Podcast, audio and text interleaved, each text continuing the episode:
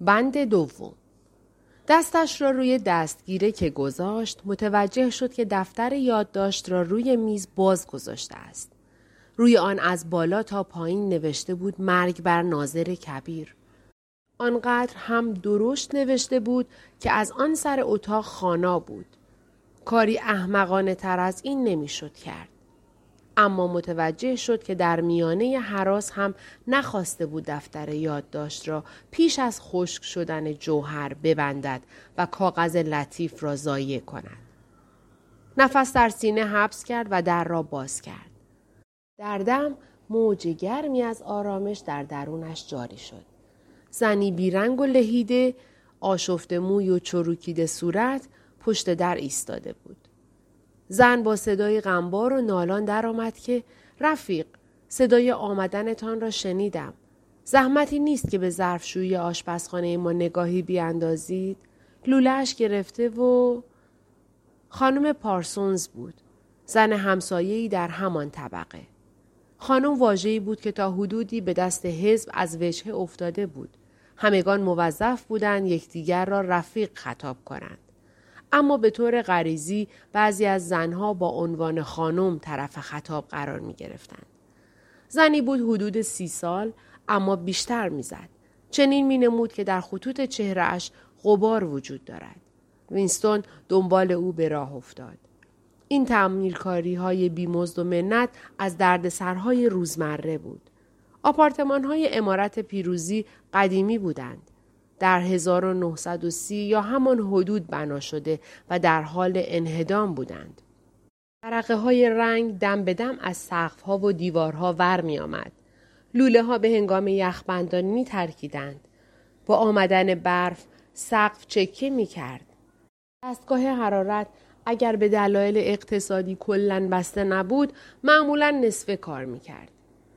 تعمیرات جز تعمیراتی که هر کس می توانست برای خود بکند باید به تایید رسمی کمیته هایی می رسید که امکان داشت حتی تعمیر شیشه پنجره ای را دو سال به درازا بکشانند. خانم پارسونز با پریشان حواسی گفت شما را زحمت دادم چون تام خانه نیست. آپارتمان خانواده پارسونز بزرگتر از آپارتمان وینستون اما در عوض ریخت پاشیده بود. انگار حیوانی قوی جسته و وحشی به داخل آن آمده و همه چیز را لگت کوب کرده بود. انواع و اقسام وسایل ورزشی، چوب دستی، دستکش بوکس، توپ فوتبال ترکیده، یک جفت شورت پشتورو که بوی عرق می‌داد روی کف اتاق پخش و پلا بود.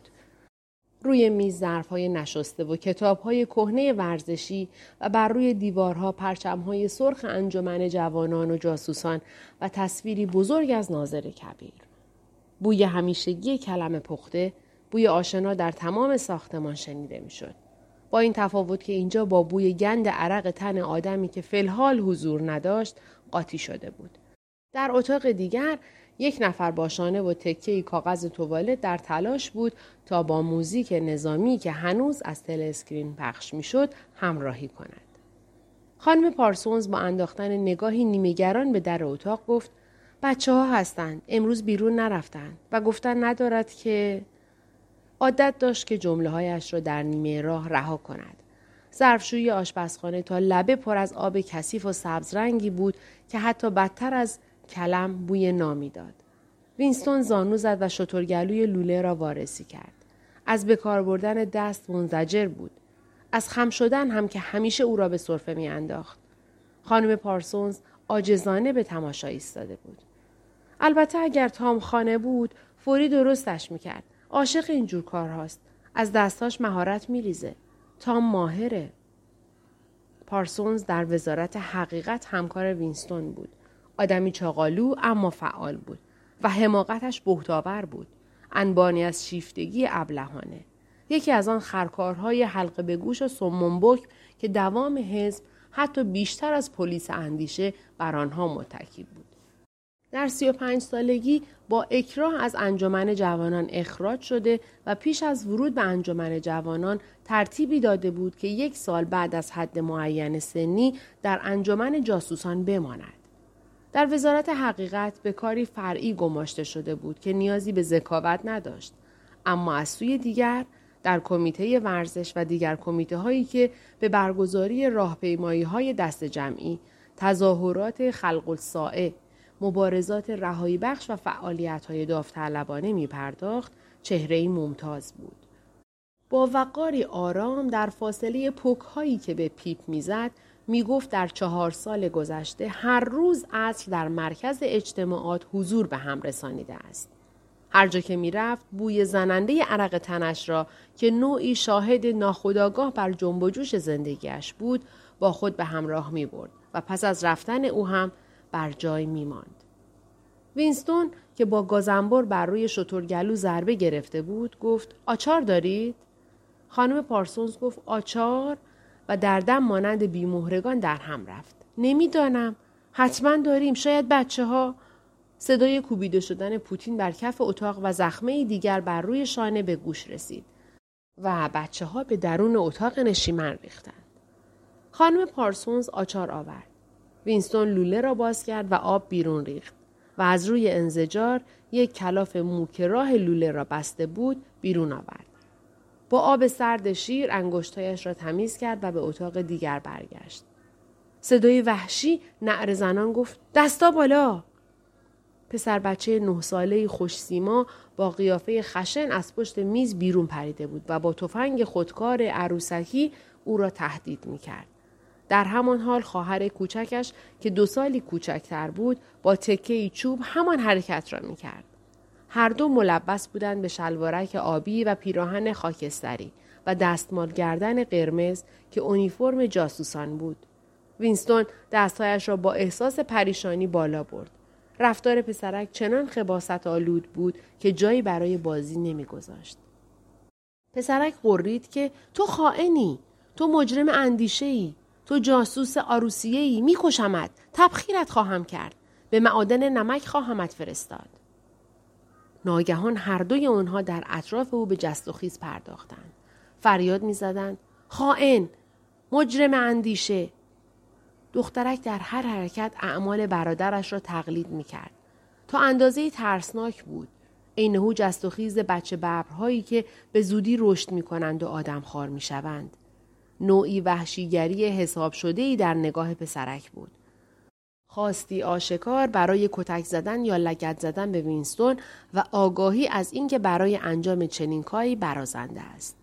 وینستون با خود گفت بخت با من یار است که تفنگش واقعی نیست.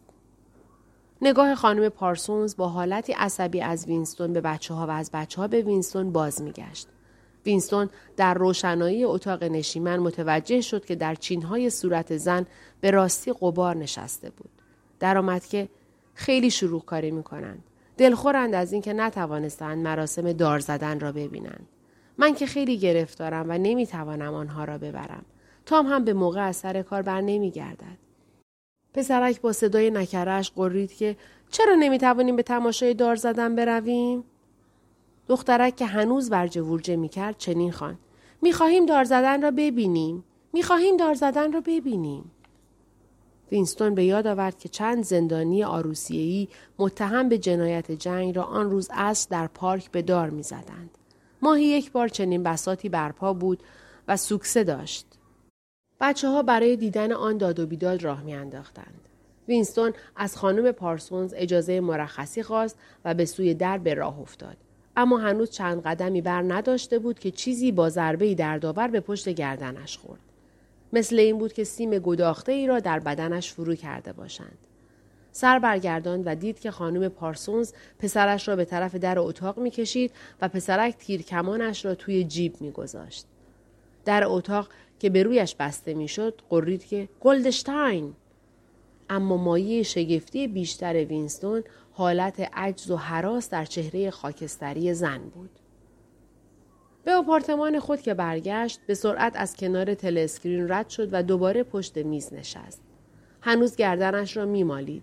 موزیک تلسکرین قطع شده بود به جای آن صدای نظامی بریده بریده ای با نوعی چاشنی بیرحمی شرح مهمات دژ شناور جدید را می‌خواند که بین ایسلند و جزایر فارو لنگر انداخته بود. با خود گفت زنک بینوا با چنان بچه هایی لابد زندگی پرخوفی دارد. یکی دو سالی بیش نمیگذرد که شب و روز رفتار و کردار او را برای یافتن رد پای ناهمرنگی زیر نظر خواهند گرفت. این روزها تقریبا تمام بچه ها مایه خوف شده بودند. بدتر از همه این بود که از راه سازمانهایی چون انجمن جاسوسان به گونه تنظیم یافته بدل به جوجه وحشی های تخص می شدند و با این همه ذره گرایش مبنی بر اوسیان در برابر نظام حزب در آنان ایجاد نمی شد. برعکس حزب را و آنچه از آن حزب بود عزیز می داشتند. آوازها، مراسمها، پلاکارتها، راهپیمایی ها، تمرین با توفنگ های عروسکی، فریاد زدن شعارها، پرستش ناظر کبیر اینها همه برای آنان بازی پرابهتی بود تمام سبعیت آنان نمود خارجی میافت و دشمنان حکومت اجنبی ها خائنین خرابکاران مجرمان اندیچه آماج آن می شدند. برای سی سال بالاترها طبیعی بود که از بچه های خود بهراسند. دلیل هراسشان هم موجه بود چرا که هفته ای نمی گذشت که تایمز عکس و تفصیلات خبرچین کوچولو یا به تعبیر عام قهرمان کوچولو را چاپ می کرد که دزدکی گوش داده و شنیده بود پدر و مادرش حرفهای سازشکارانه می‌زنند و گزارش ایشان را به پلیس اندیشه داده بود. سوزش گلوله تیرکمان از بین رفته بود. قلمش را با اکراه به دست گرفت و نمی‌دانست آیا چیز دیگری برای نوشتن در دفتر یادداشت دارد. ناگهان از نو به یاد اوبراین افتاد. سالها پیش چند سال پیش لابد هفت سال پیش خواب دیده بود که در اتاقی به سیاهی شبق راه می رود و کسی که پهلوی او نشسته بود به او گفته بود جای همدیگر را دیدار خواهیم کرد که تاریکی را در آن راه نیست. و این را بسیار آرام و تا حدودی سرسری گفته بود. یعنی به جای اینکه حالت دستور داشته باشد گزاره بود. وینستون بی آنکه ایستد از کنار او رد شده بود.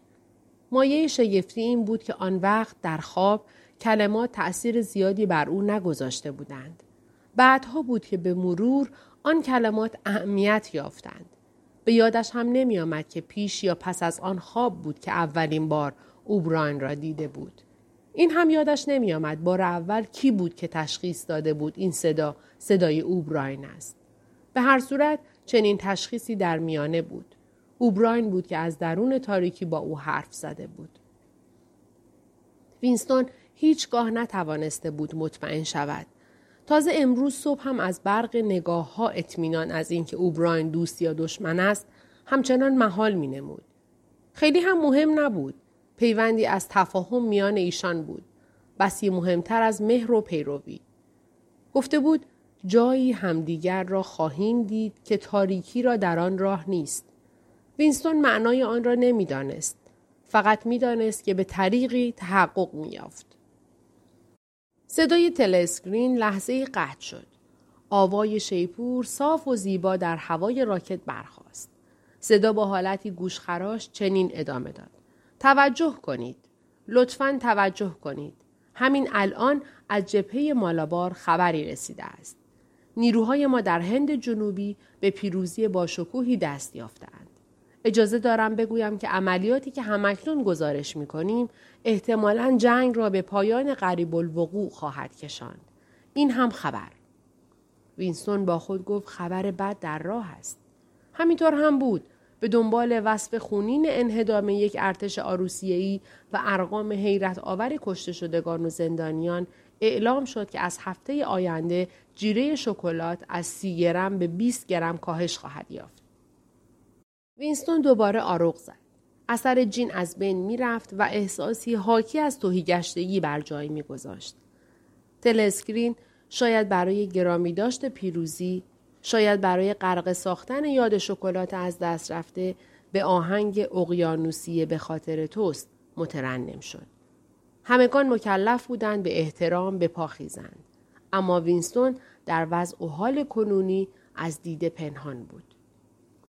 اقیانوسیه به خاطر توست جای خود را به موزیک آرامتری داد. وینستون به سوی پنجره رفت و پشت به تلسکرین نمود. روز هنوز سرد و آفتابی بود. جایی در دورهای دور یک بمب با قرشی ملامتخیز و پرتنین منفجر شد. در حال حاضر هفته ای بیسی بمب روی لندن میافتاد. آن پایین در خیابان تصویر پاره در باد پریشان می‌شد و واژه سوسیانگل به تناوب پوشیده و آشکار می‌شد. سوسیانگل اصول مقدس سوسیانگل زبان جدید، دوگان باوری، تغییر پذیری گذشته. احساس کرد که گویا در جنگل های ته دریا سرگردان است و در دنیای حیولایی گم شده است که در آن خود او نیز حیولاست. تنها بود. گذشته مرده بود و آینده هم تصور ناپذیر. چه اطمینانی داشت که تک موجود انسانی زنده طرفدار او باشد؟ از کجا معلوم که تسلط حزب تا قیام قیامت به درازا نمی کشید؟ سه شعار بر نمای سفید وزارت حقیقت به صورت جواب به ذهن او برگشت. جنگ صلح است، آزادی بردگی است، نادانی توانایی است. سکه 25 سنتی از جیبش بیرون آورد. روی سکه هم با حروف ریز و روشن همان شعارها نقل شده بود و سر ناظر کبیر هم بر روی دیگر سکه. حتی روی سکه هم آن چشم ها آدم را دنبال می کردند. روی سکه ها، روی تمرها، روی جلد کتاب ها، روی پلاکارت ها، روی تصاویر و روی بسته‌بندی سیگارها همه جا همیشه چشم ها در کار پاییدن همگان و صدا هم گرد بر گردشان. خواب یا بیدار، به هنگام کار کردن یا خوردن، درون یا بیرون خانه، در حمام یا در تخت خواب، راه فراری نبود. چیزی از آن کسی نبود جز چند سانتیمتر مکعب در درون کاسه سرش. آفتاب دور زده بود و پنجره های بیشمار وزارت حقیقت که دیگر روشنایی بر آنها نمیتابید عین دریچه های قلعه ای سیاه می نمودند. در برابر شکل هرمی قولاسا کبوتر دلش پرپر می‌زد. بسیار محکم بود و ویران کردنش امکان ناپذیر. هزار بمب هم نمی توانست آن را در هم ریزد. از نو از خود پرسید یادداشتها را برای که می نویسد؟ برای آینده؟ برای گذشته؟ برای دورانی که چه بسا خیالی بود و در برابر او به جای مرگ فنا گسترده بود. یادداشتها به خاکستر بدل می شد و خودش نیز به بخار. نوشته هایش را جز پلیس اندیشه نمی‌خواند و بعد هم آنها را از عرصه هستی و یادها میزدودند. در جایی که رد پایی از کسی حتی واژه‌ای بینشان که بر تکه کاغذی رقم زده شد بر جای نمی ماند. از کجا می‌شد چنگ در ریسمان آینده زد؟ دل اسکرین چهارده ضربه نواخت. تا ده دقیقه دیگر باید می‌رفت. سر ساعت چهارده و نیم باید سر کارش می بود. عجبا که نواخته شدن زنگ ساعت گویی دل تازه‌ای در سینه او قرار داده بود.